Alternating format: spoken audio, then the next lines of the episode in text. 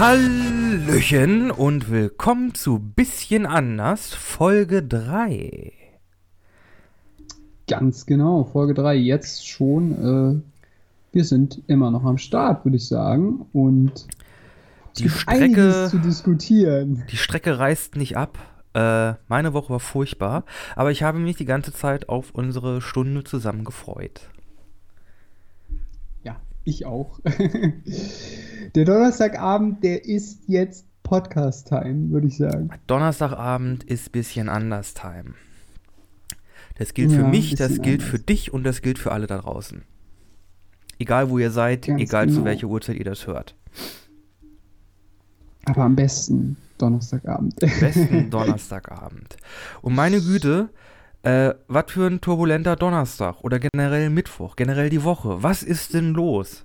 Was, Ja. war, was ist da in Thüringen passiert? Was ist in den Staaten passiert? Ja, das ist äh, ein ziemlicher Hammer, würde ich sagen. Zwei Sachen, die da abgegangen sind. Vielleicht sprechen wir kurz über die USA und dann über Thüringen, weil ich annehme, dass Thüringen das längere Thema einnehmen wird.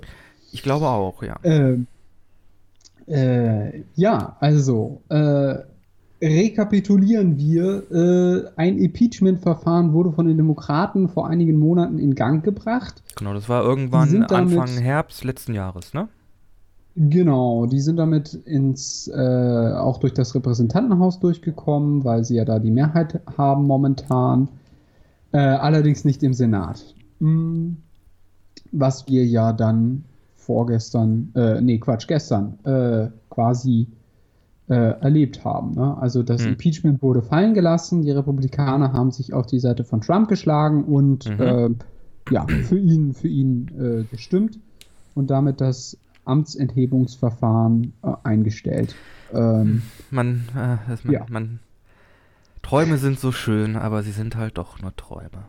Es sind am Schluss nur Träume. Ja, gleichzeitig ging das Hm. Ganze ja damit einher, dass, ähm, dass er äh, die Rede zur Lage der Nation gehalten hat, wo wir quasi im äh, Senat oder im Kongress ähm, ja, äh, die, die, die äh, Demokraten haben sich in weiß gekleidet. Ne? Ich weiß nicht, ob man die Bilder gesehen hat, sicherlich Hm. äh, während die Republikaner aufgestanden ist und Trump zugejubelt hat, äh, ja, die ähm, Speaker, Speakerin, die hat dann einfach mal das Pamphlet von Trump durchgerissen.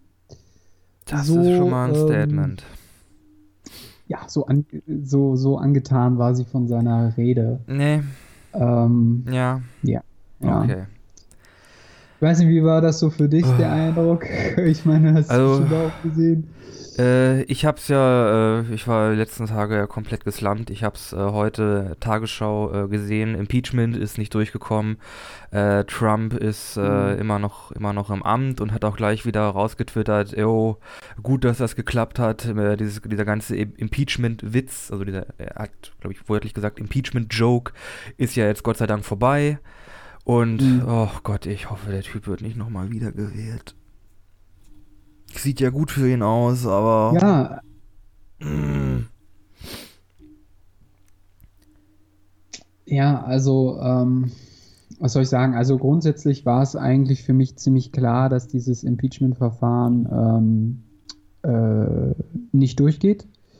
Äh, in der amerikanischen Geschichte hat es bis jetzt noch keinen Präsidenten gegeben, der äh, des Amtes enthoben worden ist. Hm. Es gab ja, einige sind zurückgetreten. Einige sind zurückgetreten.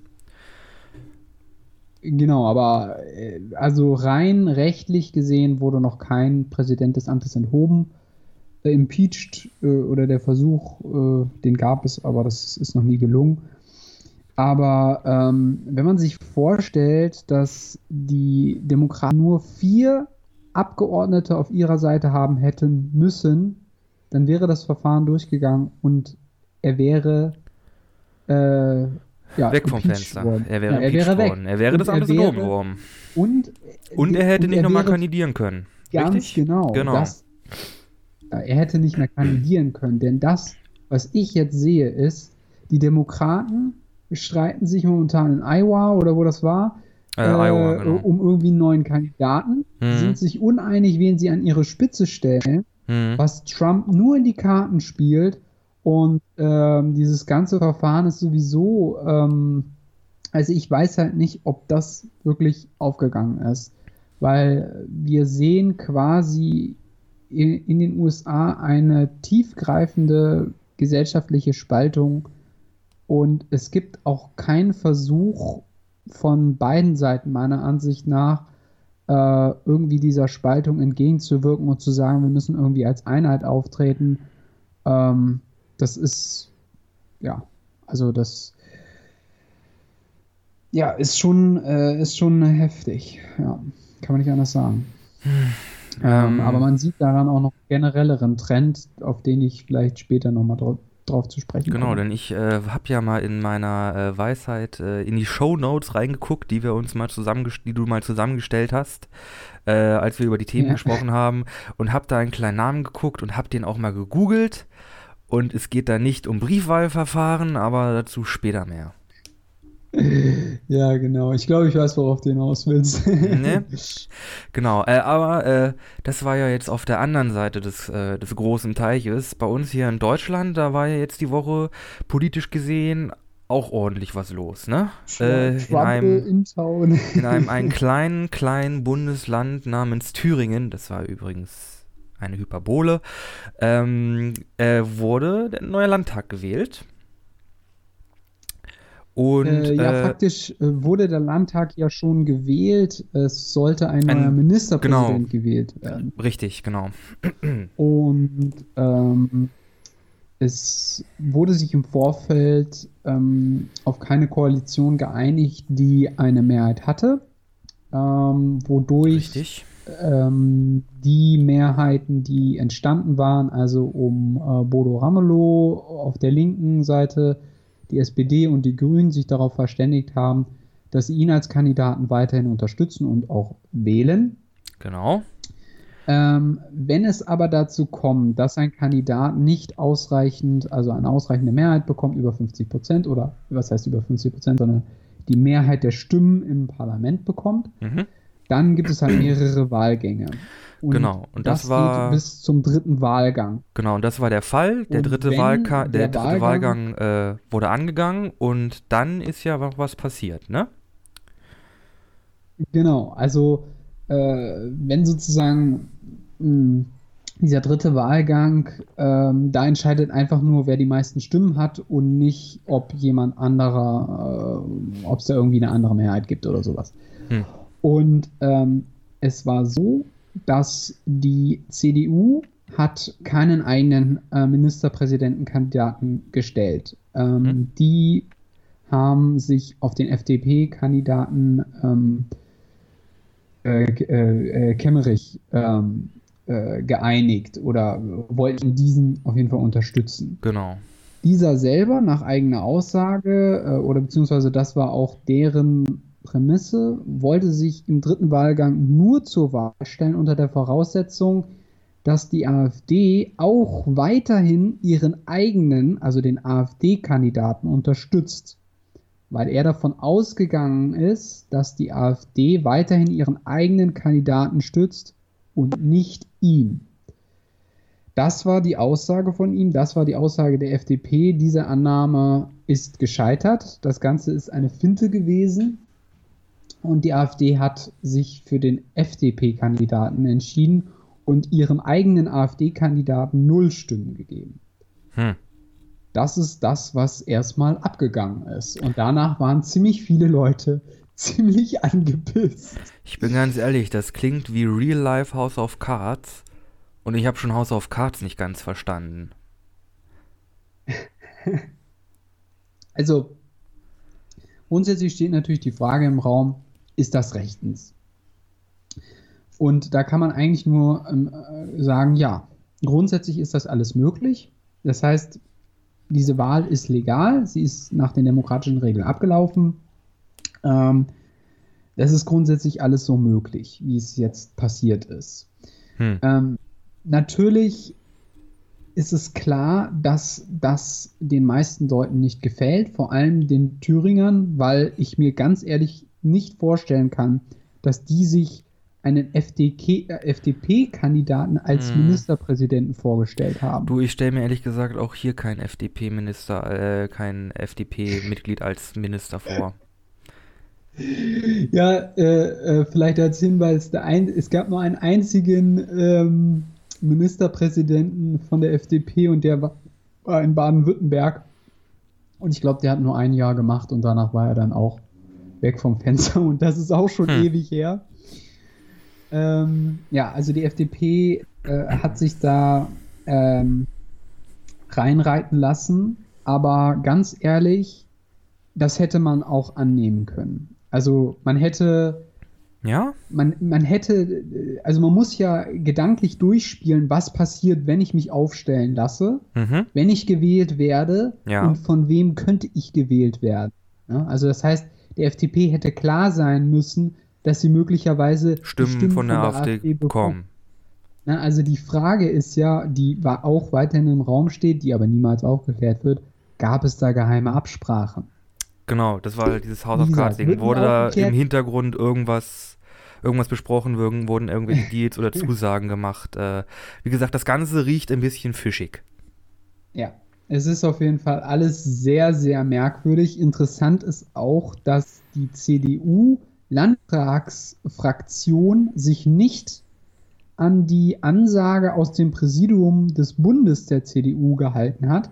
Das heißt, Frau äh, Gramm-Karrenbauer hatte de facto keine ähm, Handhabe über ihre Landtagsfraktion. Also ne, sie schien da irgendwie, äh, haben die ihr eigenes Ding da gefahren.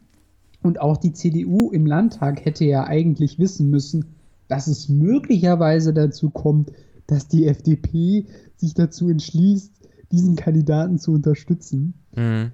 Ähm, ja, und das ist alles so, ähm, ja, also äh, äh, vielleicht die heutigen News direkt einzufangen. Ähm, Kemmerich ist zurückgetreten, Genau, Heute? ähm, nachdem, äh, ja, sag du.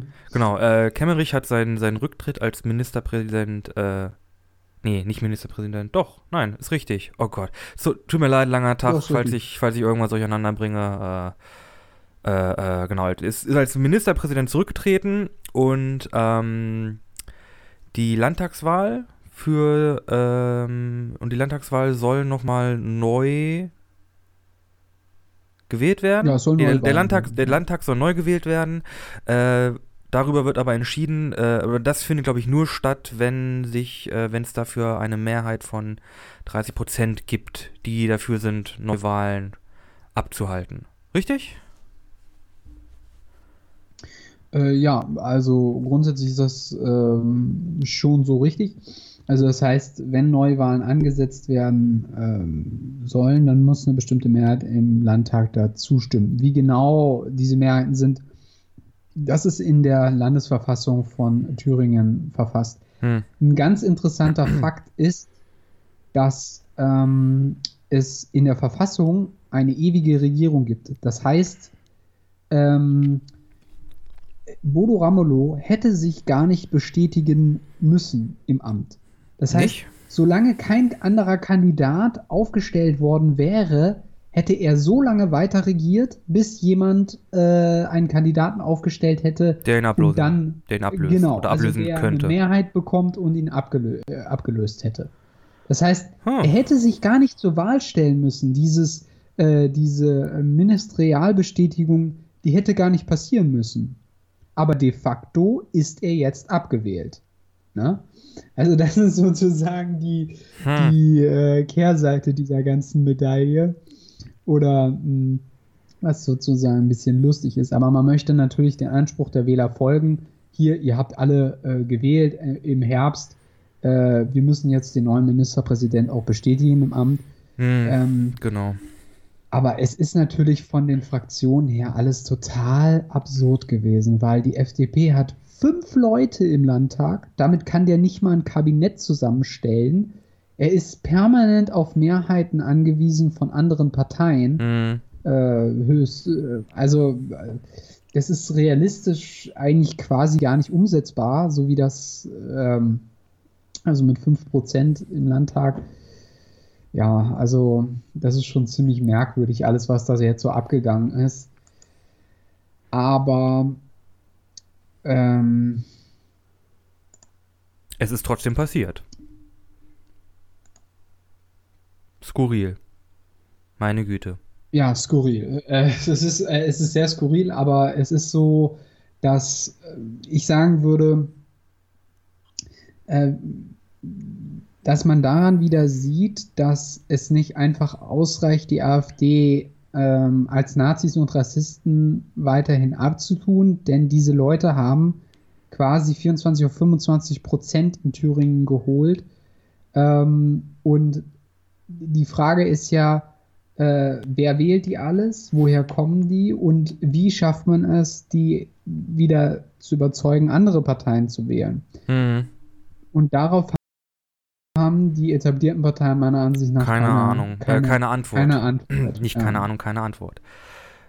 Äh, ja. Das ist, ja. Ja, das ist ein äh, schwieriges, langwieriges Thema, aber. Ähm, ja, und ich glaube, wir werden das später auch nochmal ein bisschen, an, ein bisschen anschneiden, äh, wenn wir dann zu einem äh, gewissen äh, Colin. wie spricht man ihn aus? Crouch? Colin Crouch. Crouch. Ich hätte ihn auch Krauch genannt, aber okay, Crouch. So ein bisschen wie Couch, nur mit einem R. Crouch. das klingt äh, gemütlich. Aber nun gut. Ja, äh, hm? Unsere eigentliche, äh, oder wir wollten ja eigentlich über Zukunft Teil 2 sprechen. Genau, ähm, dann würde ich sagen, ist unser kleiner Ausflug jetzt erstmal in die Tagesthemen äh, vorbei und wir mhm. kommen äh, zurück zum äh, regelmäßigen Programm. Genau, Zukunft 2. Auch da habe ich noch Ergänzungen zum letzten Mal. Aber. Schieß los! Ähm, einmal Du hast erwähnt, ich kenne keine Alien-Filme. Fürs Protokoll. Ich habe immerhin Alien Teil 2 gesehen. Das ist ein und guter. komischen. Hm, was? Das ist ein guter. Und äh, diese komischen neuen Teile, also Orpheus und wie diese anderen Dinger da heißen, diesen letzten. Die Aber waren die sind nicht so scheiße. gut. ja, die sind schlecht. Ich hätte auch noch ein nach, ein nach, äh, ein Nachreich, ein Nachreichen. Gott, also heute ist es wirklich schwer mit Deutsch.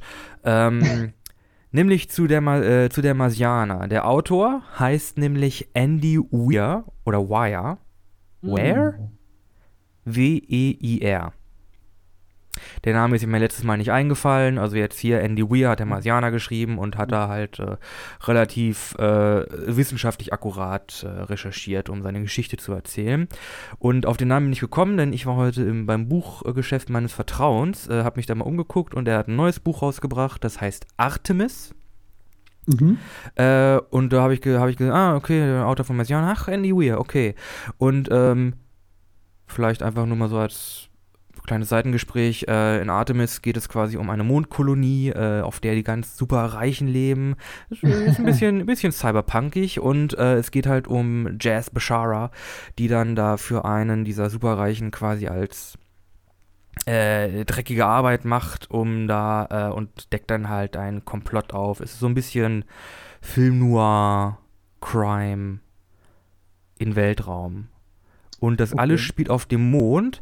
Und da frage ich mich, warum heißt die Mondstadt Artemis? Also Artemis ist ja, die, ist ja eine ja. Äh, altgriechische Göttin der Jagd und der genau. äh, Jungfräulichkeit. Die äh, Übersetzung ist Diana, falls das jemand eher was sagt. Äh, ja, genau. Und da habe ich mir überlegt, ja, okay, was hat, was hat das Artemis mit. Äh, Okay. Ja, ich meine, dass, dass irgendwie so griechische Namen in. Ja, äh, das ist ja, das ist ja gang und gäbe. Warum halt direkt, ja. warum halt direkt Artemis? Es ist, äh, fand ich interessant. Ich habe das Buch auch nicht gelesen. Wie gesagt, ich habe einfach nur den, den Blurb auf der, auf der Rückseite gelesen. Äh, das schoss mir so durch den, schoss mir dann einmal so durch den Kopf. Ähm, tja, warum Artemis? Ich weiß es nicht. weiß Andy Weir, falls du das hörst, warum heißt die Kolonie Artemis? Vielleicht wird es im Buch erklärt, dann, äh, ja. Also, bei uns heißt sie Luna-Kolonie. also, ich schreibe auch eine Clary und da äh, haben wir das so benannt. Also, wenn es wirklich ähm, die guten Deutschen, wirklich die guten äh, Deutschen bauen, dann heißt das äh, Mondwohnanlage Nummer 1. Ja, ja, genau, sowas in der Richtung. Oder Am besten- Wohnkomplex. Ja, oder irgendwie Bezirk, Distrikt, irgendwie sowas. Ja, ja, irgendwie sowas Deutsches. Genau. äh, aber das war mein Nachreichen. Ähm, wir haben Ich ja nicht mit, wir haben ja äh, nicht mit Andy Weir aufgehört, sondern mit Cyberpunk. Genau, und auch da habe ich noch einen wichtigen Nachtrag. Ähm, nämlich, weil wir äh, darüber gesprochen hatten, dass in Cyberpunk ähm, quasi alles zum Produkt wird. Also alles wird verpackt und selbst der Mensch wird zum Produkt. Und das Interessante ist, ähm, dass ähm, Karl Marx in seiner ähm, Kritik am Kapitalismus schon ganz früh sozusagen festgehalten hat, ähm, wir werden eigentlich zur Ware oder ähm, äh, sozusagen, wir, wir haben nur die Möglichkeit, unsere Arbeitskraft zu bieten. Gleichzeitig sind wir aber in der Zwangssituation, dass wir gar keine andere Wahl haben. Wir müssen das tun. Und diese ähm, äh, Zuspitzung der Verhältnisse, die sich ja im Kapitalismus ähm, äh, in, in England zu der damaligen Zeit in Extreme entwickelt hat, zum Glück hat sich das etwas entgegenentwickelt. Also es gibt jetzt die sogenannte, äh, also der Fachbegriff ist äh, Dekommodifizierung. Das bedeutet einfach nur, dass man äh, aus dem Arbeitsmarkt heraustreten kann. Das beinhaltet Kinder, Rentner, Mütter, Väter, die in Elternzeit sind beispielsweise, kranke Leute. Also das heißt, es gibt ein wohlfahrtsstaatliches System, ne? ihr kennt das alles. Ähm, das bedeutet, das sind Menschen, die nicht permanent am Tag sozusagen äh, verpflichtet sind, sie müssen jetzt arbeiten gehen, sonst verdienen sie kein Geld, sondern sie werden halt durch das System Unterstützt. gestützt. Genau, weil das ist ja auch einfach richtig, weil letztendlich Rentner können ja gar nicht mehr. Äh, Die können ja nicht gar dieselbe mehr- Leistung bringen wie ein junger, jemand, der mit, äh, Mitte 30 voll im Saft steht. Genau, und äh, Kinder können das auch noch nicht, weil die den Wissensstand zum Beispiel noch gar nicht haben. Ne? Das war auch halt- mal anders. Genau, das war lange Zeit anders. Also in der Zeit, wo äh, Karl Marx gelebt hat, gab es ja in England äh, große Kinderarbeit, ne? Mhm. was ja eigentlich auch total schlimm war. Ähm, und äh, heutzutage, klar, gibt es natürlich auch in manchen Gegenden noch Kinderarbeiten, aber ähm, zum Glück hier nicht mehr. Da, äh, ich, ich weiß nicht, ob du dich damit auskennst, ähm, und mir fehlt da jetzt leider, ich glaube, mir fehlt da jetzt, fehlen jetzt auch ein paar Eckdaten, aber äh, Mhm. war es so, dass nicht erst durch, äh, durch die Zeit halt Marx äh, diese, diese Revolution, Revolution in der Ansicht der Kindheit kam? Äh, weil im Mittelalter war es ja noch so, dass so. Kinder Mhm. Kinder waren im Grunde nur andere, waren im Grunde nur kleinere Erwachsene. Das Thema mit Mhm. der Unschuld der Kindheit, mit diesen, mit diesen äh, jungen Jahren, die halt behütet, also in der Regel, ne, im Idealfall behütet und ähm, halt ohne, ohne großes Bangen halt durchleben werden, diese, diese, genau diese Unschuld der Jugend, das ist ja äh, ein, ein Konzept, das wurde ja erst später eingeführt, aber ich glaube, das war sogar noch vor, äh, war sogar noch vor, vor Marx und allem. Das hat ja wahrscheinlich schon im, im 17. Jahrhundert irgendwann angefangen. Nee, davor noch. Ähm, ja, das ist, ähm, Gott, also äh, das kann ich dir ehrlich gesagt wirklich gar nicht äh, genau beantworten, aber ich würde dem in der Hinsicht zustimmen, dass es ja beispielsweise lange Jahre so war, dass ähm, die Kirche quasi für die Bildung zuständig war. Das Einzige, Mhm. was es an Bildungsinstitutionen gab, waren, Waren Klöster. Klöster? Und danach übernahm das ja nach und nach der Staat. Ne? Mhm. Also Preußen und so, die haben dann die ersten Schulen und so geführt. Das ging dann schon so ein bisschen in diese Richtung. Ne? Also wir sorgen uns selber um die äh, Ausbildung der Kinder und Jugendlichen und so weiter. Und wir demokratisieren Wissen, also Leute auch aus einfacheren, äh, einfacheren ähm, Gesellschaft. Gesell Gesellschaftsschichten äh, Mhm. bekommen Zugriff zu, zu Bildung, zu, ähm, zu, äh, äh, zu Literatur, zu Wissen. Mhm, genau. Also das ist sozusagen der äh, anhaltende Prozess.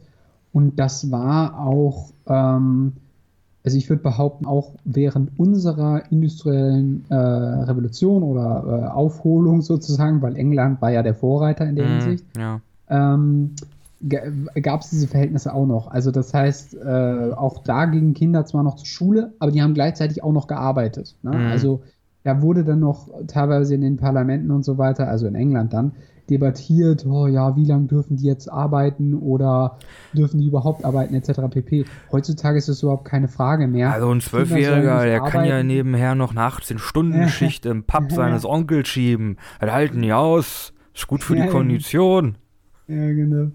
Aber das hat halt quasi dazu geführt, dass große Teile der ähm, also dass diese Leute natürlich krank wurden, ne? Also alle möglichen Kinder, aber auch Erwachsene wurden durch diese ganzen Arbeitsbedingungen krank. Ja, ja, klar, die waren übermüdet, ja die, sind bei der, die sind bei der Arbeit zusammengebrochen, haben für einen Hungerlohn gearbeitet und haben dann irgendwie zu Zicht in irgendeinem so kleinzugigen Haus ge, äh, äh, gelebt. Also das war, ja. ja. das war eine Ausbeutung.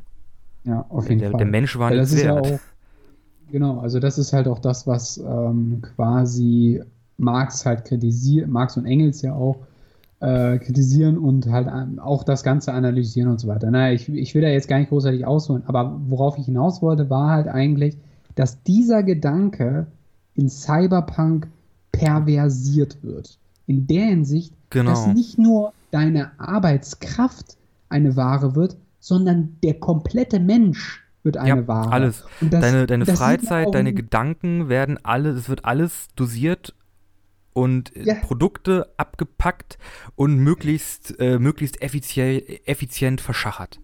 Ja, und das sieht man auch in dem Umgang mit den ähm, mit diesen Replikanten in Blade Runner, weil die, zum Beispiel diese Chefin äh, von äh, Kane, äh, die ist total angepisst, als er seine Werte nicht erfüllt. Also quasi, die hätte den fast umgebracht, weil das ist ein schlechtes Produkt, schmeiß weg.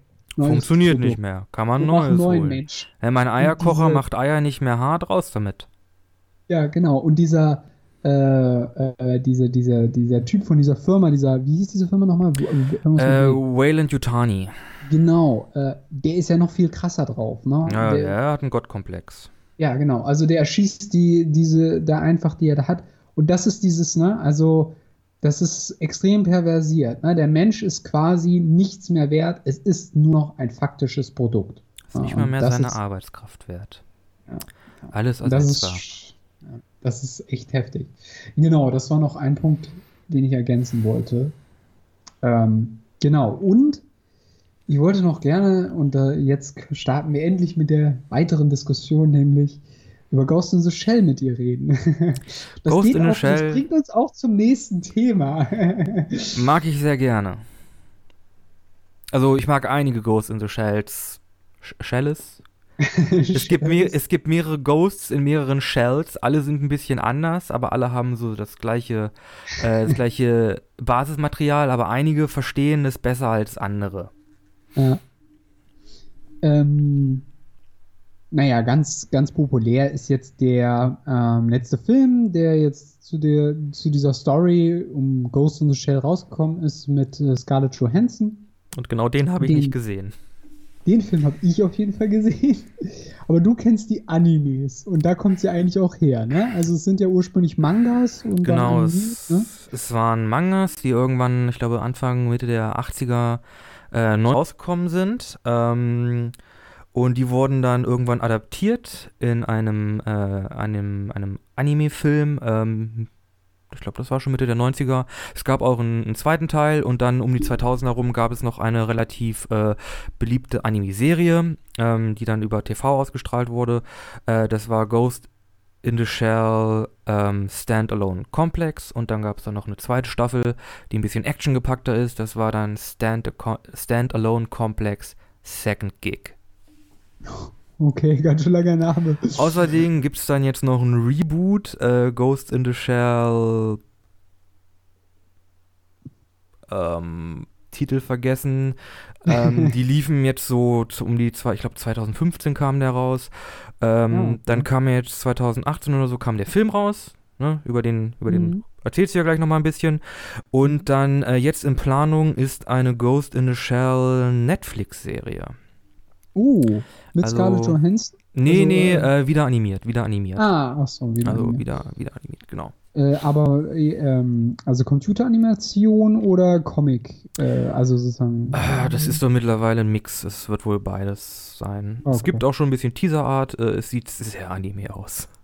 Ah, okay. Ähm, ja, vielleicht, äh, vielleicht erstmal zu, den, zu dieser Grundidee, äh, was heißt Ghost in the Shell?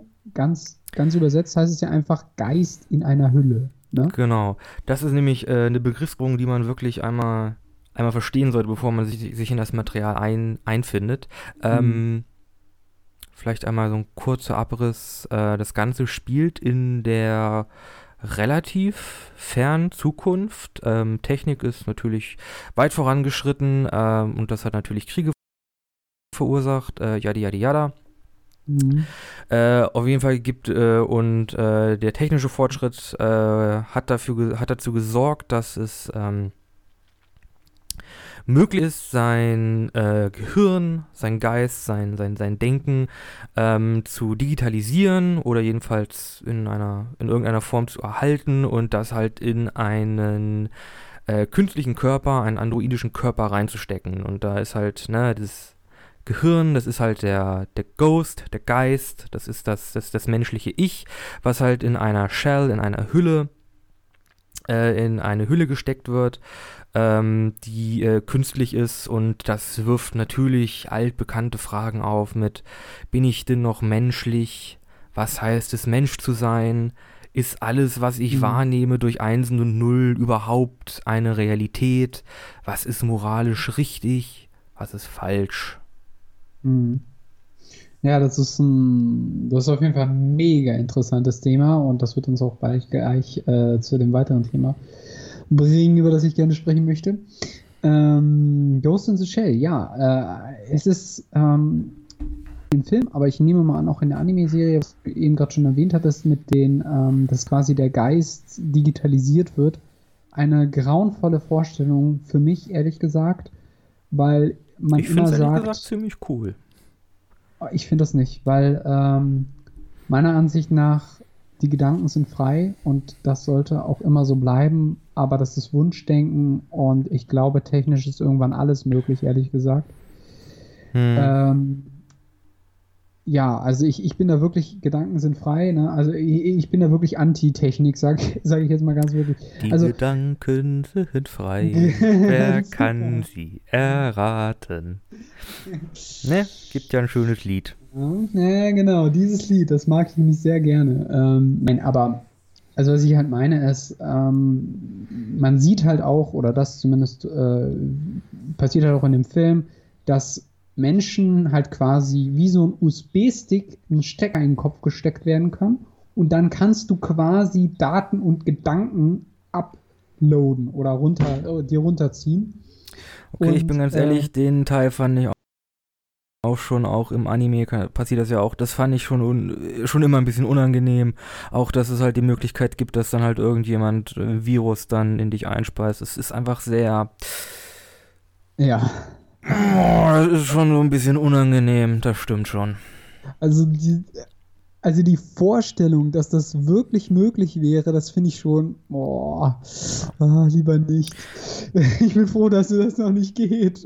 Aber Flo, Ähm. ich habe den Film ja leider nicht gesehen. Ich kenne das Grundmaterial. Worum geht's denn? Was passiert da denn? Oh, äh, ich muss sagen, dass es auch schon länger her ist, dass ich den Film gesehen habe. Es ist nicht so ein Film, der mir so ultra stark im Gedächtnis geblieben ist. Mhm. Aber es geht halt quasi um, wie du bereits gesagt hast, um eine Person, äh, dessen Namen ich sogar leider Gottes vergessen habe. Äh, gespielt von Scarlett Johansson, Motoko Kusanagi oder Major Kusanagi. Ganz genau. Und die ist Einheit einer Spezialeinheit und die sucht oder ähm, sie erledigt dann Aufträge für so eine Art Geheimdienst, aber alles ist irgendwie ein bisschen merkwürdig und ähm, sie trifft dann irgendwann oder beziehungsweise sie hat so eine Art Visionen ähm, oder man ist sich nicht sicher, ob das Visionen sind, weil wie gesagt, Erinnerungen und Gedanken können alles gefälscht sein. Hm. Ähm, von einem anderen ähm, ja, Hacker oder sowas in der Art. und man weiß nicht, wer das ist und sie versucht, den aufzuspüren über die Zeit hinweg. Und da gibt es dann noch mehrere weitere Charaktere, so ein Ex, äh, nee, gar nicht Ex-Militär, der ist einfach Militär oder so ähnlich. Äh, der kämpft an äh, seiner Seite und ähm, sie decken quasi rund um diese ganze Ghost in the Shell Kiste, also die Fähigkeit, ähm, menschliche Gehirne in ähm, quasi Andro äh, androiden Körper, also ähm, mechanische Körper zu pflanzen, da decken sie eigentlich einen Komplott auf. Ähm, und gleichzeitig läuft das Ganze einher mit der Suche nach ihrem eigentlichen Ich und wer sie früher mal war, wie sie möglicherweise früher mal ausgesehen hat und wen sie früher mal kannte. Und ähm, dann, äh, also sie trifft dann halt während, während ihrer Suche dann halt mehrere unterschiedliche Personen, unter anderem ähm, möglicherweise auch ihre Mutter, wobei das nie am Schluss aufgeklärt wird, ob das wirklich so ist. Mhm. Äh, ich, ich nehme schon stark an, dass es, dass es ihre Mutter war. Ähm, sie später dann sie, glaube ich, nochmal besucht. Mhm. Aber natürlich kann die Mutter sie nicht erkennen, weil sie ja eine komplett andere Gestalt hat. Ne? Mhm, genau. Und ähm, sie äh, findet dann auch irgendwann diesen besagten Hacker und äh, ich weiß gar nicht, ob ich das schon verraten will. Äh, ich würde euch empfehlen, diesen Film anzuschauen. Äh, ich muss aber ehrlich gesagt gestehen, dass diese, dass ich von den Trailern her irgendwie eine höhere Erwartung hatte an den Film und dann doch ein Stück weit enttäuscht wurde. Also ich weiß nicht, es hat mich nicht so umgehauen, muss ich ehrlich einfach sagen. Ähm, es arbeitet natürlich sehr viel mit Bildern, also ähm, quasi wie diese ganze Welt aussieht. Und da hat man dann noch wieder diese, diese riesigen Hologramme, diese Fische, die zwischen Hochhäusern hin und her schwimmen. Äh, dieses, ja, dieses Starpunkige halt, ne? Hm. Das fängt einen schon ein und das ist natürlich Hat bombastisch. Natürlich auch ein Chic des Genre. Genau, ne? Das macht das ja auch aus irgendwo. Aber ähm, ja, wie gesagt, also mich persönlich hat es nicht völlig umgehauen, ähm, aber ich kann trotzdem empfehlen, dass man sich den Film mal anschaut. Also es ist jetzt nicht, wo ich sagen würde, äh, ja, das ist ja voll der Mist so. hm. Also ja. ja. Fans gucken rein, alle anderen schauen mal Probe. Ja, vielleicht ist das ja auch mehr was für Frauen. Ich bin ja sowieso positiv. Ähm, Wieso denn jetzt für Frauen? Davon überzeugt. Ja, keine Ahnung, weil Frauenrollen in Action eher unterminiert sind, finde ich. Oder nicht so häufig vorkommen. Und deswegen ja. finde ich es gut, dass das beispielsweise mal ein Film ist, wo die Protagon Hauptprotagonistin eine Frau ist. Finde ich gut. Ja, finde ich auch gut, aber ich weiß jetzt nicht, ob das äh, vielleicht, ob das ein weibliches Publikum dann eher anspricht. Also äh, stimmt ja, schon, dass das, das, das, äh, ja, das Protagonistinnen naja, die würden sich ja wahrscheinlich in diesen Genres mit ihr, die würden sich ja wahrscheinlich eher mit ihr identifizieren können, oder? Ja, ja, ja. Ich, ich weiß es nicht. Ist, es ist schwierig. Aber ähm, wie gesagt, schaut ihn euch einfach an. Äh, er ist empfehlenswert und die ganze Story, ähm, ja, ist so ein Ding für sich, glaube ich. Aber ähm, wie gesagt, es ist auch schon länger her, dass ich den Film gesehen habe, also nagelt mich nicht fest. Ja, wenn ich die Möglichkeit bekomme, werde ich auf jeden Fall nochmal reingucken. Und dann nächste Folge. Was hast du denn da gesagt? Der Film war doch voll gut. Oder Alternative, oh, du hast recht, das war mehr so meh. Mm. Ja, gut. Ähm. Ach ja, genau. Auch wieder, und deswegen wollte ich auch über Ghost in the Shell mal wieder sprechen, auch mal da in dem okay. Film. Ja. Ähm, äh, trifft sie dann eine, ich weiß gar nicht, ich glaube nicht. Also sie, sie, sie ähm, äh, lernt eine Frau kennen und, und, auch da gibt es sozusagen eine erotische Liebesszene, mhm. aber auch da steht wieder völlig diese Frage im Raum, was wir auch schon bei Blade Runner äh, haben. Was ist eigentlich echt? Bist du echt? Wer bist du überhaupt? Können wir uns gegenseitig irgendwie lieben? Geht das? Was steckt in dir? Und ähm, das ist auch irgendwie total interessant. Wie gesagt, ich mag diese, das, das finde ich toll. Irgendwie. so. Äh, und natürlich auch wieder diese, diese sexuelle Ebene, ne? Das, was wir ja auch schon beim letzten Mal diskutiert hatten. Genau. Ja. Das war Ghost in the Shell. Und ich glaube, damit können wir das große Thema Cyberpunk erstmal abhaken. Oder wie siehst du das? äh, lass mich ganz kurz überlegen. Ähm. Ah ja, genau. Äh, für das äh, für den, äh, vielleicht noch einmal für den Original-Anime ähm, würde ich auf jeden Fall eine klare Empfehlung aussprechen. Schaut das Ding an. Das ist nämlich ein wunderbarer Film äh, mit wunderbaren Bildern. Äh, generell wahrscheinlich mit der best inszenierten Stadt, die jemals ähm, äh, die große oder den kleinen Kinobildschirm auf großen oder kleinen Kinobildschirm projiziert wurde. Äh, ein, ja, ein, ein Genre-Grundstein. Ähm, vieles davon hat man natürlich mittlerweile schon gehört. Ne? Das Genre entwickelt sich halt auch weiter, aber auf jeden Fall mhm. für Original Ghost in the Shell ähm, äh, großes, großes Angucken auf jeden Fall. Äh. ähm, was ich fragen wollte, Ah, jetzt ist mir die Frage gefallen. Toll. Na gut, dann äh, machen wir weiter und wir lassen so jetzt die mittel, mittelferne Zukunft. Ähm, ja. Ich weiß, das ist eine ziemlich unsexy Bezeichnung, aber die mittelferne Zukunft lassen wir jetzt mal vor uns, hinter uns?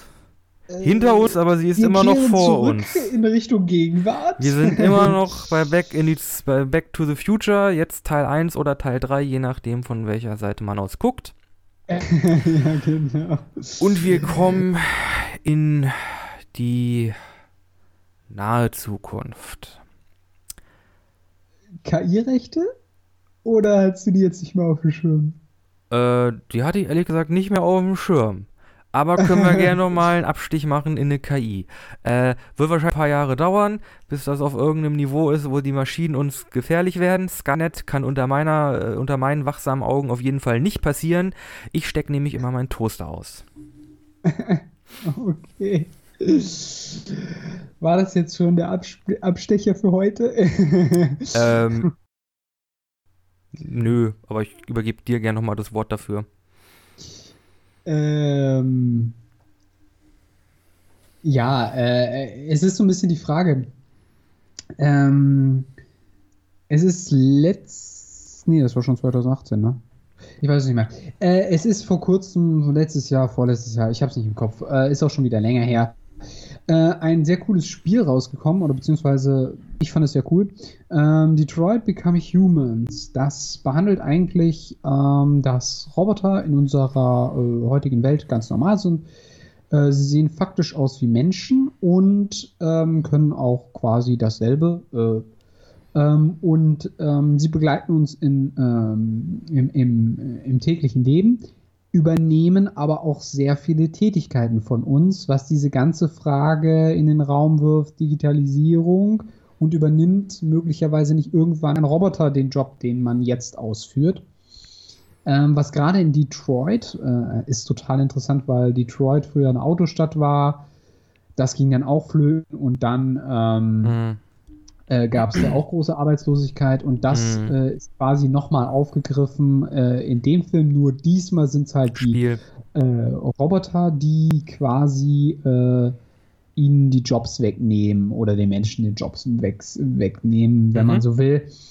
Ähm, und es geht dann darum, in dem gesamten Spiel, dass ähm, sich sozusagen so eine Art ähm, Widerstand bildet unter den Robotern, weil nämlich äh, die äh, nicht gerade selten ziemlich schlecht von den Menschen behandelt werden. Mhm. Und ähm, vielleicht sozusagen für den spielerischen Aspekt, das Ganze ist so eine Art, ähm, oh Gott, gibt es da eine Fachbezeichnung? Du kennst dich da besser aus in dem Bereich. Äh, Schlecht, schlechtes Videospiel. okay, gleich kommt seine Kritik. Sie ist sehr groß. Aber ganz kurz noch, also ähm, das ist ein storylastiges Game, also man, man spielt verschiedene Charaktere und kann sich dann in unterschiedlichen ähm, Gesprächen auch unterschiedlich entscheiden, aber auch äh, Click-Times-Events, also in der Verfolgungsjagd, dann kriegt man halt entweder schneller oder schlechter und dann entkommt ein ein flüchtender äh, Gefangener oder sowas halt alles. Weißt du also was? Den, den, den Punkt gebe ich den Spielen von David Cage. Man kann, das finde ich sehr cool, dass man in diesen Spielen quasi vorwärts, äh, vorwärts fehlschlagen kann. Man kann mal diesen Quicktime-Events ähm, mhm auch mal, auch mal daneben liegen und das kann den, den Ausgang beeinflussen, aber die Geschichte wird halt, bis auf einige Ausnahmen, wo halt wirklich ist, jo, wenn du das nicht machst, dann ähm, ja, ist halt Game Over, dass man Wobei halt. Das, äh, es ist selten, aber ja, es gibt genau, hier das, und da halt ja, den, ein, den ein oder anderen Moment, da ist dann halt wirklich einfach vorbei. Auch in vorherigen Spielen von ihm wie äh, Beyond Two Souls und ähm, Night oder im Englischen Indigo Prophecy.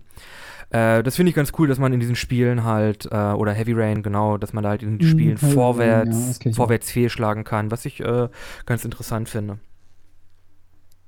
Und ähm, das Ganze ist so aufgebaut, dass je nach ähm, gefällter Entscheidung ein anderer Weg sich ergibt. Das heißt, es gibt ganz viele unterschiedliche Enden dieser Geschichte, die man beginnt. Ähm, und man weiß eigentlich nie wirklich, äh, kommt man dann zu dem Ende, was man sich gerne wünscht oder keine Ahnung. Also das erfährt man nie völlig. Am besten man spielt das Spiel mehrere Male, denn dann kann man auch alle möglichen Enden äh, sozusagen der Story äh, erfahren. Also das finde ich eigentlich ist ein sehr cooler Spieleffekt und das ist mal was anderes äh, jetzt mal von, von, den ganzen Ballerspielen oder sowas abgesehen. Ähm, oder von den Spielen, die auch eine Story haben, aber sehr geradlinig verlaufen. Das heißt, man spielt zwar schon den Charakter, kann aber letztlich nicht aus der vorgeschriebenen Geschichte herausbrechen. Und diese Möglichkeit besteht in gewisser Hinsicht dafür, dass x-beliebige Möglichkeiten und Alternativenden und Wege eröffnet werden.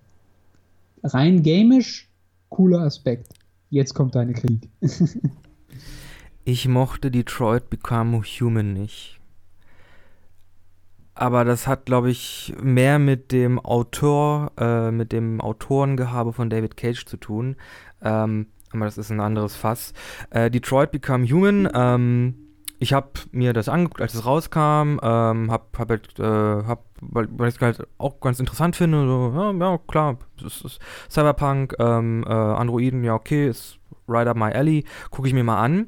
Und, ähm, ich habe das halt geguckt und habe dann, hab dann gedacht, hä, könnte das, hm, also, hm, ist es jetzt wirklich so wichtig, dass das Androiden sind? Ja, eigentlich schon, weil für einen Rassenanalog ist das, ist das Ganze einfach nicht aussagekräftig genug. und dann, ähm, macht David Cage doch glatt wirklich die, den, den, den furchtbaren Spagat, bei dem er sich hoffentlich was gezogen hat, dass es halt ja schon in Boston spielt und dass er halt auch wirklich die Railroad, ähm, zu der natürlich ähm, na, zu, äh, in Amerika äh, zur damaligen Zeit ähm, äh, schwarze Sklaven äh, von den Staaten nach Kanada, äh, von Boston aus nach Kanada geflohen sind, um der Sklaverei zu entkommen, äh, entkommen, dass halt dann in dem Spiel auch die Railroad aufgegriffen wird und halt diese, diese Unabhängigkeit der Androiden, die ja auch wirklich, das ist auch wirklich, wirklich ganz plakativ und äh, mit null Subtext irgendwie dann da noch mit eingebracht wird. Und ich, oh, also Detroit Become Human ist, finde find ich, wirklich ein, ein, ganz, ganz schlechtes Beispiel für so einen ganz, ganz ähm, platten ähm, Rassen äh, Rassenanalog, der mhm. einfach, einfach wirklich papierdünn ist. Okay, cool, ja, wir haben jetzt halt Androiden und nicht mehr, nicht mehr, nicht mehr schwarze Sklaven, aber ansonsten ist halt eins zu eins. Hm, ja, okay, cool. Yeah. Mhm. Und, also äh, was du sagen willst, ist quasi, das ganze Spiel hätte auch mit einer schwarzen Bevölkerung stattfinden können. Ne? Also das ist sozusagen deine primäre Kritik, oder? Ja auch, also wie gesagt, es ist halt, es ist halt dieser ganz platte, platte Analog. Wir haben halt quasi A durch B ausgetauscht. Aber Mhm. dann generell, das, das Spiel trifft für mich einfach keine, keine Aussage. Es hat da einfach nichts Neues zu sagen. Es ist mir da einfach in der, in dem, wie es diese Thematik behandelt und damit umgeht, einfach zu zahnlos. Mhm. Das ist halt quasi dieses, ja, äh, alle gleich behandeln ist gut, was auch gut ist, aber das ist halt die einzige Aussage, die in dem Spiel drinsteckt. Mhm. Das ist ja, Ja. das ist ja eigentlich eine Aussage, das ist ja eine Aussage, die löb- die löblich ist. Wir haben ja mit Rassismus in, in den Staaten, aber auch hier in Deutschland generell welt, weltweit mit dem Faschismus oder mit, der- mit, der, mit äh, Rassenhass äh, zu tun. Und da, ach ja, Gott, da hätte man, ich finde, da hätte man in Detroit Become mehr mitmachen können. Oder auch von der Thematik weggehen und sich halt wirklich auf, auf, auf eine Fragestellung, ähm, auf eine Fragestellung konzentrieren und die erarbeiten, äh, die halt dann wirklich mit Androiden zu tun hat.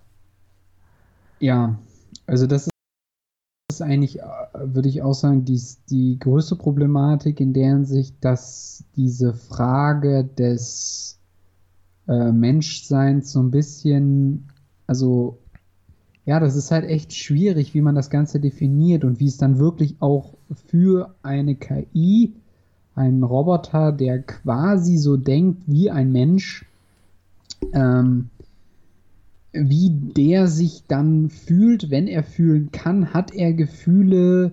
Diese ganzen Fragen, ähm, äh, ist das vergleichbar? Ist das nicht vergleichbar? Kann man sie deshalb schlechter, besser etc. pp. gleich behandeln?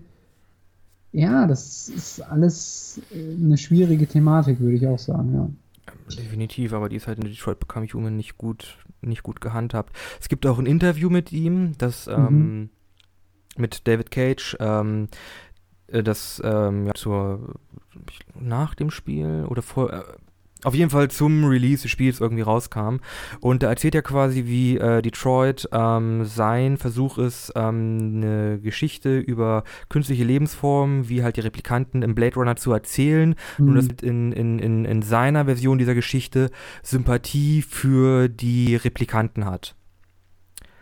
Und da habe ich mir schon gedacht, wow, what the fuck? Was, was, was, was? Nein, nein, wie kann man denn bitte Blade Runner durchgucken, egal ob jetzt sind, egal welchen, ohne Sympathie für die Replikanten zu bekommen? Was ist los mit dem Typen? What the fuck? Also du meinst, er hat quasi keine Sympathie für die gehabt, oder wie? Ja, Er hat den. Film wohl so verstanden, dass man für die Replikanten keine, keinerlei Sympathie entwickelt. Und das wollte er quasi mit seinem Spiel hier Detroit Become Human aufgreifen. Oh. Ja, aber wa warum? Also in dem Spiel kannst du doch Sympathien zu den äh, Detroit Become, also zu den äh, Robotern sozusagen aufbauen, oder nicht? Oder Ja, abgesehen davon, dass es alles Waschbretter mit unterschiedlich, die einfach unterschiedlich angezogen sind, sind, äh, ja, bestimmt.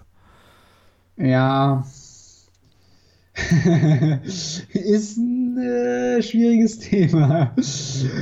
ja, keine Ahnung. Also, ähm, ich stecke da nicht so sehr drin. Du kennst diesen Autor mehr und besser äh, als ich.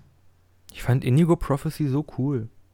Und Beyond Two Soul, äh, Beyond Two Souls war auch, war auch cool. Ähm, Heavy Rain fand Heavy, ich Heavy cool. Rain war auch, war auch gut, ja, aber irgendwie, irgendwie hat er sich in seinem französischen Auteurgehabe irgendwie ver, verrannt und hat da jetzt dieses, ich, ich fand Beyond, ich fand Detroit ist wirklich absolutes Wischiwaschi.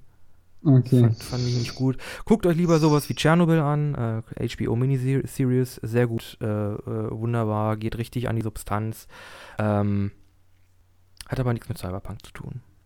Nee. Geht aber, geht, geht aber auch um menschliche Leben und äh, wie, wie einfach die doch äh, dahin siechen können. Mhm. So, nach meinem Downer bin ich jetzt erstmal ruhig. Na, deinem Downer bist du erstmal ruhig. Ja, äh, vielleicht sollten wir das nutzen, ähm, um zum, zu unserer näheren Zukunft zu kommen. Endlich jetzt nach einer halben Stunde nochmal über was anderes gequatscht. Ja, wunderbar. Ja, ähm, Klimawandel, Digitalisierung, Demokratie, alles super Themen. Jo, macht richtig Spaß, wird heute eine richtig leichte Folge. Ja, auf jeden Fall. Also ich merke das auch schon. Das ist heute eine anspruchsvollere Folge.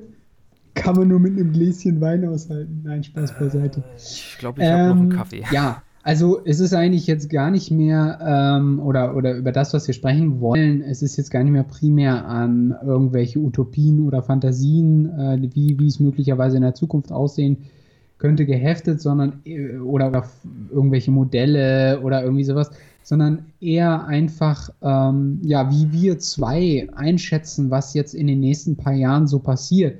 Also vielleicht an der Stelle ähm, kann so sein, muss es aber nicht. Wir sind nur Menschen, wir labern irgendeine Scheiße. Also, ne, ähm, Scheiße so dazu. können wir uns aber in, in einigen Punkten nicht mehr erlauben. Die Zeit, Scheiße. die Zeit tickt, mein Lieber. Womit wollen wir Zeit tickt. anfangen? Mm, Also wenn die Zeit tickt, dann nehme ich mal an, dass du schon auf das äh, Klimathema ansprichst. Hm, Ja, es wird langsam ein bisschen lauschig hier auf unserer wunderschönen runden Kugel. Haben wir sicherlich nach unserem wunderbar warmen Winter, ähm, Was? Ja. Das war Winter? Ich dachte, das war nur ein sehr langer Herbst. ja, also ähm, ich denke mal, spätestens nach diesen zwei Sommern sollte eigentlich jedem klar sein, worüber wir sprechen. Ja, das Äh. bezweifle ich. Hm, Ja, das ist halt die Frage, ne? Inwiefern die Leute da ähm, sich überzeugen lassen. Oder jetzt endlich mal überlegen, ah, wir müssten vielleicht mal was tun. Ja, also. Ups? Entschuldigung. Ähm, Klimawandel ist ein riesiges Thema. Ähm, wichtiges Fridays Thema. for Future hat das äh, wieder wesentlich populärer gemacht. Ihr wisst es wahrscheinlich sowieso alle. Mhm. Darüber brauchen wir gar nicht zu diskutieren. Es ist natürlich wichtig und richtig, äh, dass das Thema äh, viel mehr präsenter ist, als es in den vergangenen Jahren so ist. Denn wenn wir bedenken, dass auch damals schon die ganze Zeit gesagt wurde, ja, ja, wir wollen was machen, wir wollen was machen, ähm, Ist nicht wirklich was passiert. Wir hatten nicht, ja, hier in Deutschland Anfang der 70er Jahre ähm, ein, äh, ein ähm, Programm aufgestellt äh, für den Klimaschutz, welches allerdings erlassen, welches allerdings beschlossen wurde und dann in den nächsten paar Jahren immer weiter abgebaut wurde, bis es im Grunde gar nicht mehr da war. Dann haben wir es alle vergessen. Und äh, jetzt, äh, ähm, ja, haben wir ein kleines Problem. Ja, also äh, 2015 gab es das äh, besagte Klimaabkommen, ähm, worauf sich ja so viele Leute stützen, äh, diese Ziele zu erreichen. Wir müssen aber immer wieder daran, ähm, oder ich, ich erinnere gerne an dieses Abkommen, aber in der Hinsicht, dass ähm, das extrem schwach ist. Und zwar, weil ähm, jeder Staat ähm, kann selbst darüber entscheiden, inwiefern er ähm, seine Klimaziele versucht zu erreichen oder ob er überhaupt in der Richtung etwas unternimmt. Mhm. Ähm, Staaten, die was in der Richtung stark unternehmen, werden dann aus einem riesigen Pot Geld äh, zusätzlich unterstützt und bekommen dann auch äh, sozusagen Leistungen. Äh, dieser Pot wird größtenteils von Industrieländern gespeist, logischerweise, weil die natürlich auch einen riesigen Treibhauseffekt äh, bzw. CO2-Ausstoß ähm, haben. Aber die Sache ist halt, ähm, nochmal zur Erinnerung, jeder Staat ist selbst dafür verantwortlich, was er tut und was er nicht tut. Das heißt, ich kann was machen. Muss aber nicht. Ja, und das ist eine Lösung, die keine Lösung ist, sondern ähm, der, der will, der macht was, der, der nicht will, der macht halt nichts. So, ne? Also rein, das ist natürlich jetzt ziemlich plakativ, ähm, aber das ist das, was wir momentan erleben und weswegen sich Fridays for Future über die deutsche Bundesregierung aufregt, nämlich in der Hinsicht, dass die deutsche Bundesregierung sich selber Ziele gesetzt hat und diese nicht einhält. Einhält. Ähm, diese Ziele könnten aber auch ganz anders gesteckt sein. sie könnten noch viel äh, kürzer gesteckt sein. Also das heißt, man hätte jetzt auch so die Zielsetzung setzen können, dass äh, quasi das, was wir jetzt machen, das schon erfüllt. Also die, die, die, diese ähm, Relativität, die spielt irgendwie in den Köpfen der Leute gar keine Rolle. Es zählt nur, dass äh, es diese Klimaziele nicht erreicht werden. Ähm, aber die könnten auch ganz anders gesteckt sein. Also die könnten noch viel weitreichender sein, wenn man will. Oder Also man könnte sie viel noch. kürzer sein. Genau, man könnte sie Ja. auch viel kürzer stecken. Ach, was? Ach, wir lassen einfach den einen Schlot zu. Ja, okay, reicht. Was für die Umwelt getan. ja, genau, so nach dem Motto. Und das ist halt irgendwie das, ähm, ja, was, äh, was, was ich so ein bisschen in dieser ganzen Debatte äh, ein Stück weit vermisse. Aber wir müssen halt auch sozusagen, oder was meiner Ansicht nach sehr wichtig ist, ähm, dass klar natürlich äh, schüren jetzt Fridays for Fu- Future auch Angst, aber man muss es auch, also man muss dann auch wieder optimistisch die ganze Sache sehen und sagen, wir können noch umlenken und wir können es auch noch ändern. Ne? Und ähm, das ist sozusagen das, woran ich immer appelliere, aus einem Nein oder einer starken Kritik muss dann auch irgendwann ein positiver Intus kommen, würde ich sagen. Hm. Und ich würde sagen, der entsteht auch schon. Ähm, ich meine, die, die, die jüngeren Generationen, jetzt hier die äh, Generation Y, ähm, ist ja wirklich schon hellauf daran, jetzt, die sind, die sind laut, sie nerven, also äh, in Anführungszeichen, sie nerven, sie machen auf sich aufmerksam, sie machen auf die Problematik aufmerksam. Und ich denke, Mhm. es, es ist der Beginn eines, eines in Sachen Klima-Awareness, Klimapolitik, der allerdings Mhm. ähm, noch kein Paradigmenwechsel ist, der quasi die ganze Gesellschaft um, umwälzt. Also ich denke mal, wir Ähm. stecken momentan noch in, wir stecken quasi in, in, in den Kinderschuhen dieser Bewegung, Mhm. aber ich weiß nicht, ob die sich schnell genug voranbewegt, dass sie äh, noch rechtzeitig oder äh, in, in möglichst absehbarer Zukunft wirklich Früchte tragen kann. Äh, ich sehe das im, in meinem Umfeld quasi so. Ähm, ich bin ja, ich äh, studiere ja ähm, quasi Grafikdesign an einer Hochschule, die allerdings auch ähm, ähm, ähm, ähm, Design, äh, Industrial Design, äh, Motion Design und so anbietet.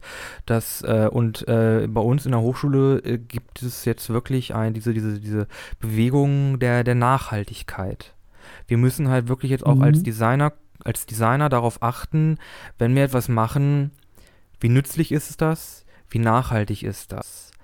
Kann man das upcyclen? Okay. Kann das etwas re, kann das, das etwas, finde ich, in, äh, ja bitte? Da, das finde ich äußerst interessant. Äh, so, fahr ruhig fort. Wa- wa- wa- Was Genau. meint das? kann man, kann man, kann man äh, damit etwas recyceln, das einfach ähm, im, im Design, im angewandten Design halt dieser, dieser, dieser Gedankenumschwenk zur Nachhaltigkeit stattfindet und das natürlich ja auch, ähm, weil das sind halt Produktdesigner unter anderem, Grafikdesigner, ähm, die halt Gegenstände, äh, Gegenstände äh, äh, äh, formen, die halt von Autonomalbürgern genutzt werden und dadurch halt ähm, helfen können, halt etwas gegen äh, Umweltverschmutzung. Ähm, jetzt habe ich den Faden verloren. Äh, Produkt. Produktdesigner, die helfen durch äh, ihr Design halt Umweltverschmutzung äh, vorzubeugen, halt durch ähm, nachhaltiges Design, Upselling, ähm, nachhaltige Designprinzipien, dass da halt dieser, dieser Shift ähm, schon stattfindet und wenn der sich halt wirklich durchzieht, dass wir damit halt auch, dass wir damit halt auch Normalbürger, ob jetzt wissentlich oder nicht, damit auch beeinflusst werden. Mhm. Wo wollte ich damit hinaus? Äh, dass äh, Designer ein nachhaltiges, ähm, nachhaltigen Impetus äh, entwickeln, wenn man so will. Genau. Das passiert halt auch schon und das finde ich gut. Das ist eine gute Entwicklung, aber ich weiß halt auch nicht, ob das, äh, ob das ausreichend ist. Generell, ich mache mir, ich mache mir sehr viele Sorgen, dass alles, was wir momentan machen, worüber wir diskutieren, äh, auf politischer Ebene oder auf Ebene, äh, einfach nicht genug ist. Ja, also das ist auch etwas, was ich, ähm, was ich ähnlich empfinde wie du. In der Hinsicht, dass ähm, ich hatte mal ähm, eine Reaktion, also ein YouTube-Video, wo ein Typ so ein bisschen bei äh, Fridays for Future mitgelaufen ist, hat die Leute interviewt und dann habe ich eine Reaktion, also sozusagen darauf hat jemand reagiert. Das ist sowieso jetzt momentan auf YouTube alles nur eine Rea einzige Reaktion, aber egal. Qualitätscontent. Ähm, ja, total. Ja, wir, wir schweifen ab. Egal, auf jeden Fall, da meinte dann der eine, äh, äh, der da so mitgelaufen, ja, wir müssen ein bisschen weniger Fleisch essen, ein bisschen weniger fliegen. Und dann meinte der Typ, der darauf reagiert hat, ja, ein bisschen weniger fliegen, ein bisschen weniger äh, Fleisch essen, dann retten wir das Klima. Und das war so, äh, so realist, also so ein richtiger Realist aus, äh, wie, wie so ein Realist, der das so ausspricht und sagt, Leute, mit ein bisschen weniger fliegen und ein bisschen weniger Fleisch essen, Leute, wird das nichts. Nee. Ne? Das um, ist halt also, das ist genau das, dieses Gefühl, was ich auch habe. Also die, diese Einstellung oder diese Leute, die halt denken, ja, wenn wir ein bisschen weniger, also die, dieses, dieses ein bisschen weniger, ein bisschen weniger, ich weiß nicht, ob es damit getan ist. aber ich bin mir auch nicht sicher, ob selbst wenn wir auch nur dieses bisschen weniger machen, ob das von unserer Seite her reichen würde. Selbst wenn wir mehr als dieses bisschen machen, wird es auch, also nur Deutschland bezogen, wird das nicht reichen. Nein. Es wird nicht reichen, wenn nur wir uns verändern. Mm. Es muss, es muss generell. Es muss global äh, passieren. Es muss global passieren und das bedeutet auch, dass die verdammten Jugendlichen in den USA sich auch bewegen müssen und die müssen auch Fridays for Future starten und das ist nicht passiert, als sie drüben war, also als Greta drüben war, und auch Australien muss was tun, unbedingt. Die gerade, was wir jetzt gerade erleben, ist eine einzige Katastrophe. Ich hoffe, du magst, ich hoffe, du magst Koala am Spieß. Ja, genau, so nach dem Motto. Aber schön kross und mit Fell äh, abgeschmorten. Nein, aber hm. ähm, wir in Deutschland können das Klima alleine nicht retten. Da müssen alle mitziehen. Und äh, solange das auf globaler Ebene nicht passiert, da können wir so viel uns nachhaltig verhalten und reduzieren, was wir wollen. Das, das wird nicht reichen. Äh, also egal was wir tun. Also das, das ist, das ist das, was mich äh, an der ganzen Sache wirklich ein Stück weit niederschmettert, weil natürlich können wir versuchen, so gut wie möglich nachhaltig zu leben. Ähm, aber ähm, und das ja. ist ja auch ein guter Anfang. Ein bisschen, ein genau. bisschen weniger Fliegen, ein bisschen weniger Fleisch ist halt ein guter Anfang. Aber ich, wie du sagst, ich glaube, das reicht nicht aus. Ich glaube, es muss wirklich ein, ein massiver ähm, äh, äh Paradigmenwechsel äh, global stattfinden. Also es muss, ich, ich weiß allerdings nicht, wie der aussehen kann, wie der ausgelöst werden kann oder wie der durchgezogen wird. Aber irgendwann, irgendwie irgendwie muss da wirklich mal ein richtiger äh, Guten Morgen, äh, die Kacke ist am Brennen, äh, Australien steht schon in Flammen. Also so ein Wachruf also, stattfinden. Hm. Also die Sache ist, ähm, ich glaube, das, worauf wir auch mit anspielen, ist, äh, dass wir eine systematische Änderung brauchen. Und ich würde diese systematische Änderung Linie in der Hinsicht sehen, wie wir wirtschaften. Weil Wirtschaft ist der CO2-Produzent hoch eine Million oder noch mehr. Weil, äh, also wir, wir sehen quasi, und äh, ich komme schon wieder auf Marx zurück, Entschuldigung, aber äh, auch er hat schon damals die, äh, die destruktiven, also die zerstörerischen Kräfte des Kapitalismus kritisiert und die sehen wir ja halt auch umwelttechnisch enorm viel, weil wir sehen, okay, wir brauchen Aluminium. Zack, wir holzen erstmal richtig schön Wald ab, dann graben wir die ganze Erde rum, holen da dieses Zeug mit irgendwelchen Säuren raus, packen das alles in irgendwelchen Dämme rein, dann brechen diese Dämme, die Leute sterben daran. Äh, okay, wir forsten halt wieder die Stücke auf, die wir jetzt bearbeitet haben, aber die ganze Natur davor ist ja Schrott, ist ja im Arsch aber drauf geschissen. Wir brauchen ja das Aluminium. Genauso wie wir jetzt die ganzen seltenen Erden brauchen in China oder in Südamerika. Lass uns das doch alles aus der Erde holen. Die Leute, die das da rausholen, arbeiten unter Drecksbedingungen und das sind alles Vorgänge, die, ein Kapi die eine kapitalistische Wirtschaft äh, vorantreibt. Und wir müssen einfach, das muss sich ändern. Das kann nicht so weitergehen. Das, das ist einfach fatal. Also so, ja. so kann es nicht laufen. Ja. Also ja. Oh, ja es ist ein Thema, was uns beide stark beschäftigt, würde ich mal einfach behaupten. Ja, gute Laune-Thema, auf jeden ja, Fall. Aber wichtig, definitiv wichtig. Mm, vielleicht ist das ein guter Punkt, um noch auf unser wirklich allerletztes Thema, weil ansonsten überziehen wir mal wieder. oh, noch. Ah, nee, 1,10. Oh, ein bisschen haben wir drüber. Äh, Aber ja, okay. genau. Äh, ähm, Postdemokratie, du hast dich informiert. Äh, genau, und äh, entgegen meiner Erwartung hat das nichts mit der Zunahme an Briefwählern zu tun. Weil das wäre Post Demokratie, nicht Postdemokratie. Nein. Mm. Und willst du es erklären oder soll ich es erklären? Ich kann es gern einmal versuchen. Okay. Und du kannst gerne jederzeit reingrätschen, um mich zu korrigieren. okay. Okay? Ja. Also, oh Gott, Wikipedia, don't fail me.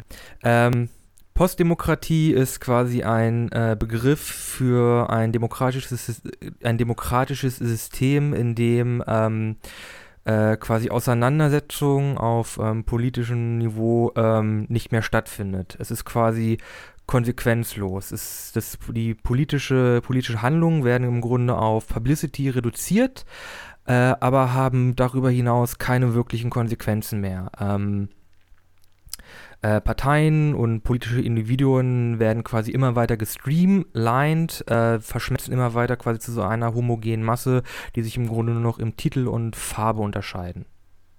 Mhm. Soll ich, soll ich weiter fortsetzen? also, äh, ja. ähm, genau, also Postdemokratie äh, verläuft quasi wie eine Parabel. Das heißt, ähm, man geht davon aus, dass es eine äh, prädemokratische Zeit gibt. Also das heißt, bevor es überhaupt Demokratie gab in der Geschichte, ähm, haben sich dann halt äh, soziale äh, Verwerfungen, Bewegungen, Gewerkschaften, äh, ähm, Arbeitergemeinschaften ähm, und so weiter, die haben da halt dafür gesorgt, dass immer mehr demokratische Prozesse sozusagen in Gang gebracht werden, soziale Rechte, Wohlfahrtsstaat etc. pp. Mhm. Dann sind wir sozusagen auf der Maximum äh, de, de, der wirklichen Demokratie, also der, einer Kurve, ne? also ist nach oben. Also wir waren zum, Peak zum, maximale Demokratie irgendwann. Genau, ne? und ähm, sozusagen äh, die, äh, wir haben 90-prozentige Wahlbeteiligung, wir haben irgendwie, jeder Zweite engagiert sich in irgendwelchen äh, Bürgerinitiativen oder ist in der Gewerkschaft oder was weiß ich. Also richtig, alle sind engagiert. Äh, wir sind Homo Politikons, wenn man in der Fachsprache bleibt.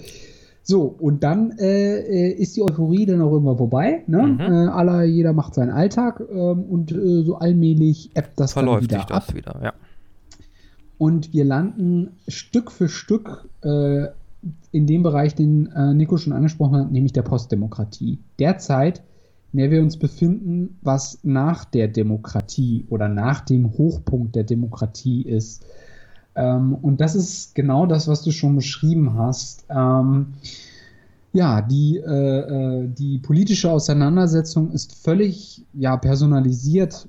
Ein ganz konkretes, lustiges Beispiel, das mir neulich aufgefallen ist, ich weiß nicht, ob du es mitbekommen hast, das war vor ein paar Wochen, ähm, da ist Greta Thunberg mit dem Zug, mit dem ICE-Zug ah, irgendwie durch Deutschland zurückgereist. Ja, genau, das ist mir, ja, ja. Und da wurde dann auch beklagt, oder, oder da, da hatte dann hier die deutsche Aktivistin von Fridays for Future, sorry, ich habe ihren Namen vergessen, äh, die hatte gemeint, wie kann es denn sein, dass wir darüber diskutieren, äh, wie Greta, die irgendwie die ganze Zeit äh, da extrem viel aufopferungsbereit dafür äh, für das Klima eingesetzt hat, mhm. Äh, äh, irgendwie zurück in ihre Heimat fährt wie können wir denn nur über sie diskutieren, anstatt einfach mal über den Klimawandel zu diskutieren? Über das, worum es eigentlich wirklich geht, worauf sie genau. eigentlich aufmerksam machen wollte. Ganz genau. Wir reden hier über irgendwelche Personen, anstatt über die Inhalte zu reden. Und das ist ein Punkt, den man in postdemokratischen Systemen haben. Und auch das mit den Medien. Wir haben in den USA eine Situation, wo die private, also wo, Med wo die Medienlandschaft privatisiert ist. Und ich bin froh, dass wir das hier nicht ja. haben. Weil das läuft nämlich so. Äh, Fox, es gibt ja, genau, es gibt ja in den, in den Staaten gibt es ja, äh, äh, ich glaube, Fox, Fox, News, News ist, glaube ich, genau. Äh, Fox News ist, glaube ich, ein, eher so, so ein, ähm, ähm, na, nicht, doch ein republikanischer äh, äh, Sender. Er wird halt privat ja. gehalten und sendet halt im Grunde Regierungsfreundliche. Regierungsfreundlich. Ich, ich jetzt, ja, ich, ich glaube, ich hätte jetzt, ich hätte jetzt ganz unerfahren Propaganda gesagt, was ich nicht gesagt habe. Aber genau, äh, sendet äh, rund um die Uhr Regierungs, äh, Regierung, äh, regierungsfreundliche Inhalte. ja, oh, meine es ist Güte. auch kein schöner Begriff. ja. Aber es ist, es ist quasi das, was das widerspiegelt. Ne? Und ja. ähm, äh, das, was ich meinte, ist halt, dass ähm, die ähm, äh, nur noch auf Schlagzeilen basiert sind. Ne? Also das heißt, du brauchst eine Schlagzeile und damit du schön viel Aufmerksamkeit bekommst und dann, äh, also Einschaltquote, wodurch du Geld machst. Und genau. das ist auch wieder, und das, deswegen meine ich halt, ne? Es ist auch wieder eine Auswirkung des Kapitalismus, weil dieser Markt vollkommen privatisiert ist. Aber das bedeutet, dass wenn du alles nur noch äh, irgendwelche äh, äh, Schlagzeilen bringst, dass da überhaupt der Inhalt fehlt. Also die, die Hintergrundrecherchen, äh, wie, wir, wie, sie, wie wir sie in unserem ähm, Fernsehen kennen, beispielsweise von Sendungen wie Panorama oder äh, ähm, was weiß ich, Spiegel TV oder was weiß ich, irgendwie solche Sendungen, die mal zum Beispiel nachfragen, ja, wie sieht denn die, Situation für beispielsweise Obdachlose aus? Oder mhm. wie sieht denn die Situation über Rentner aus? Oder mhm. was weiß ich. Die machen Reportagen und das liefern diese Sendungen gar nicht mehr so großartig, weil sie dadurch keine kein Geld machen. Kein Geld machen. Sie machen keine Aufmerksamkeit, wodurch sie kein Geld machen.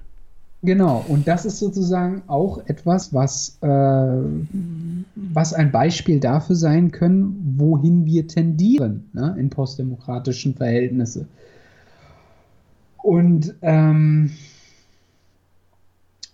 da kommen wir ja, ja, zu einer Frage, die mir äh, auch auf den hier und da schon mal durch den Kopf gegangen ist. Ähm, Äh, nämlich die Frage, äh, inwiefern eigentlich, obwohl das könnte jetzt ein ganz schöner Sprung sein, inwiefern eigentlich äh, ein demokratisches System noch relevant ist. Also hat, ist die Demokratie zurzeit noch in der Lage, die Funktion, die sie eigentlich erfüllen sollte, ist sie noch in der Lage, diese zu erfüllen? Okay, also das geht so ein bisschen in die Richtung, ähm, äh, haben wir ein äh, defektes Demokratieproblem oder, äh, oder woran liegt das? Ne? Genau. Ähm,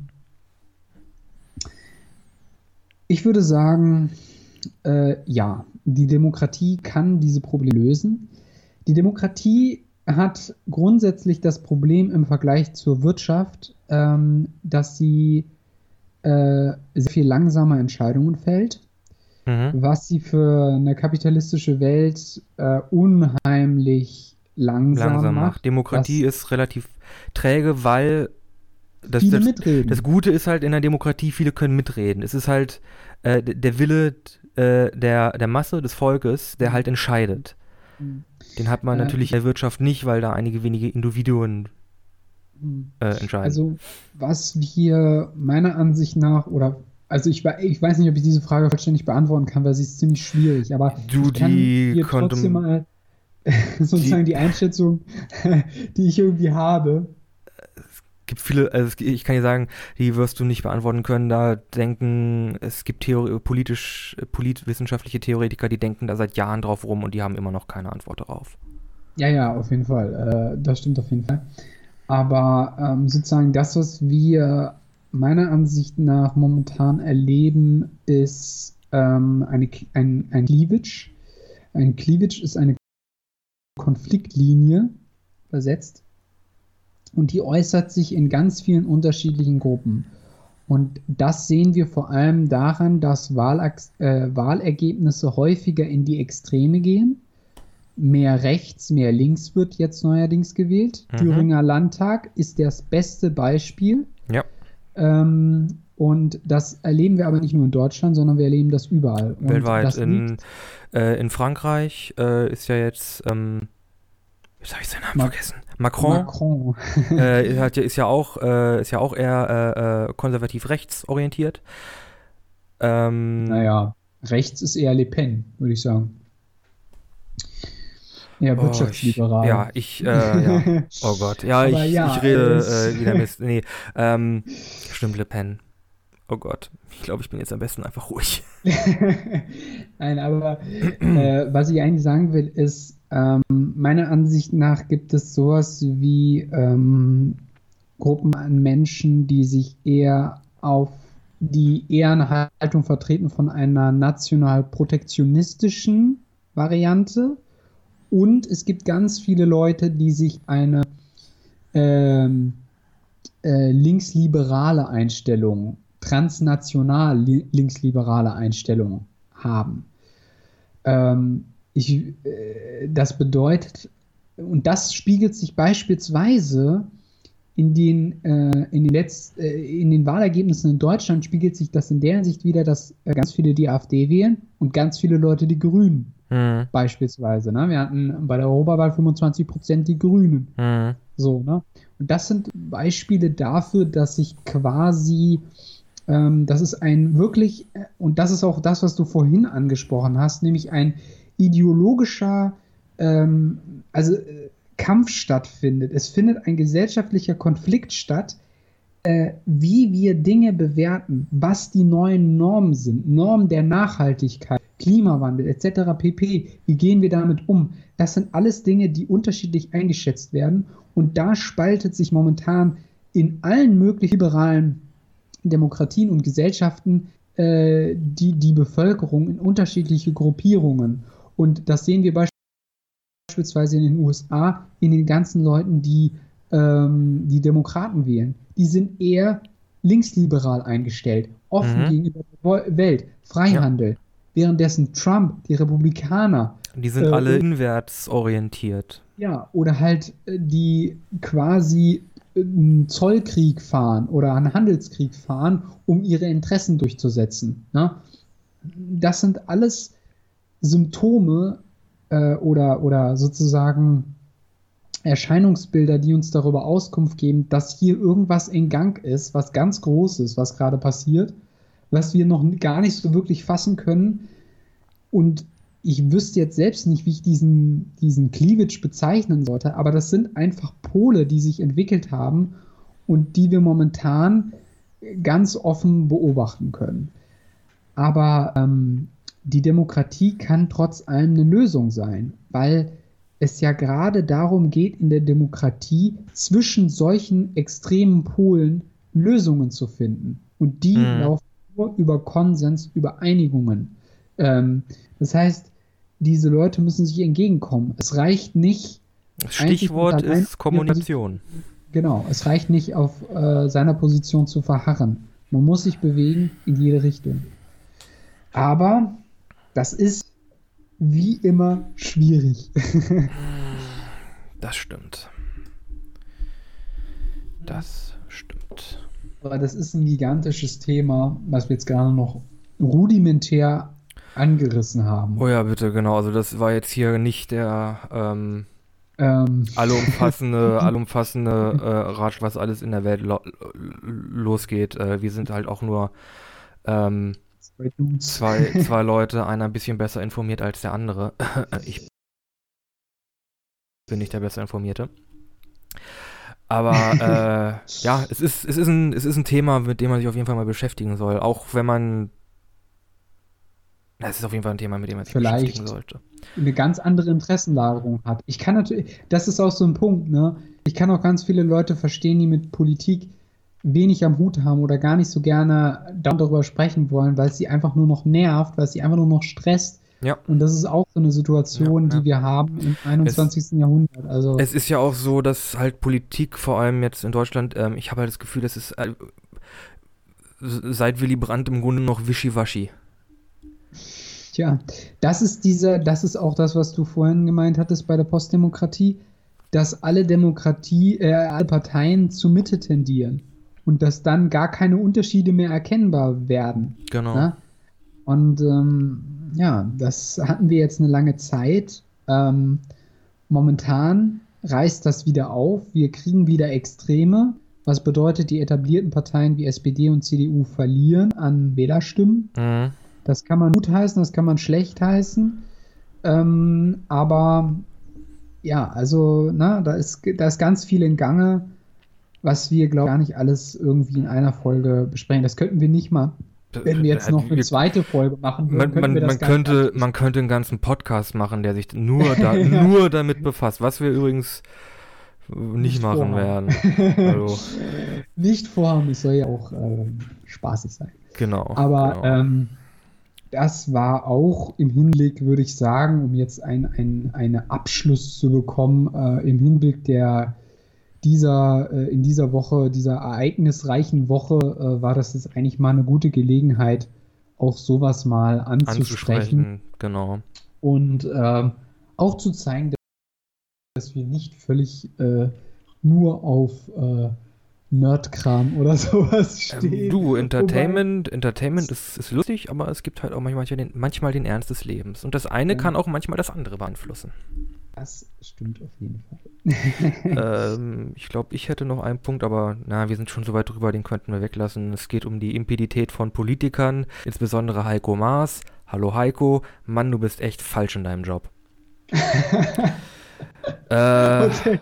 Das lasse ich jetzt mal unkommentiert so stehen. Ja, ist, also ist ja, ist ja wirklich so, der geht ja konsequenzlos. Egal.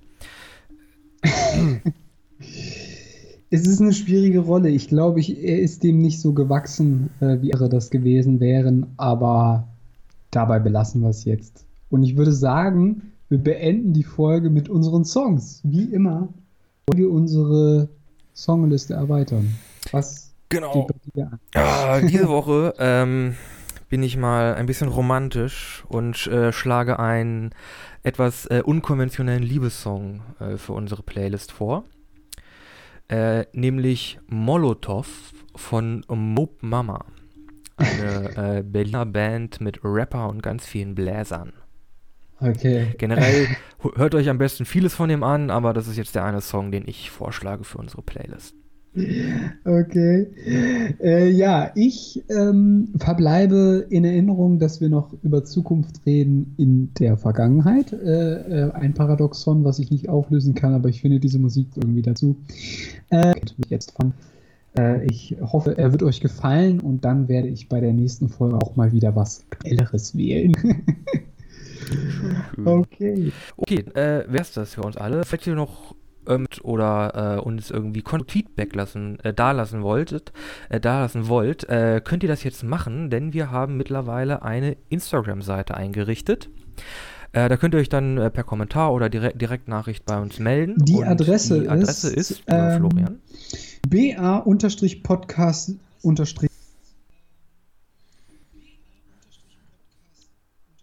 FN, soweit ich mich erinnere. Oder hatten wir das geändert? Gute Frage. Oder einfach ein bisschen anders. Ihr werdet uns finden. An Notfalls, wir verlinken es alles unten. Bei Spotify oder. Das ist bei Spotify leider nicht möglich. Dann, wo auch immer ihr unseren Podcast hört. ja, wisst ihr was? Im Outro nehme ich gleich nochmal was auf mit den ganzen Adressen. Da könnt ihr uns dann finden. okay. Alles okay, damit äh, sind wir durch für diese, für, äh, diese Woche. Etwas überzogene Folge. ja, ja, ach komm. Aber das, äh, ein bisschen extra. Bisschen Hallo? extra. Wir, wir hatten ja unsere sympathische Stimme ja, genau. Oh Mann, ey, ich hoffe, ach, egal. Ähm, okay, dann war es das jetzt für diese Woche. Ähm, das war ein bisschen anders. Wir sehen uns nächste Woche hoffentlich wieder. Selbe Stelle, selbe mhm. Welle am Donnerstagabend. Äh, wir hören uns hoffentlich nächste Woche wieder. Selbe Stelle, selbe Welle am Donnerstagabend, egal wann und wo ihr seid. Äh, ich war Nikolaus Sievert. Und mit mir zusammen war Florian Gramann. Ja. Und wir sind raus.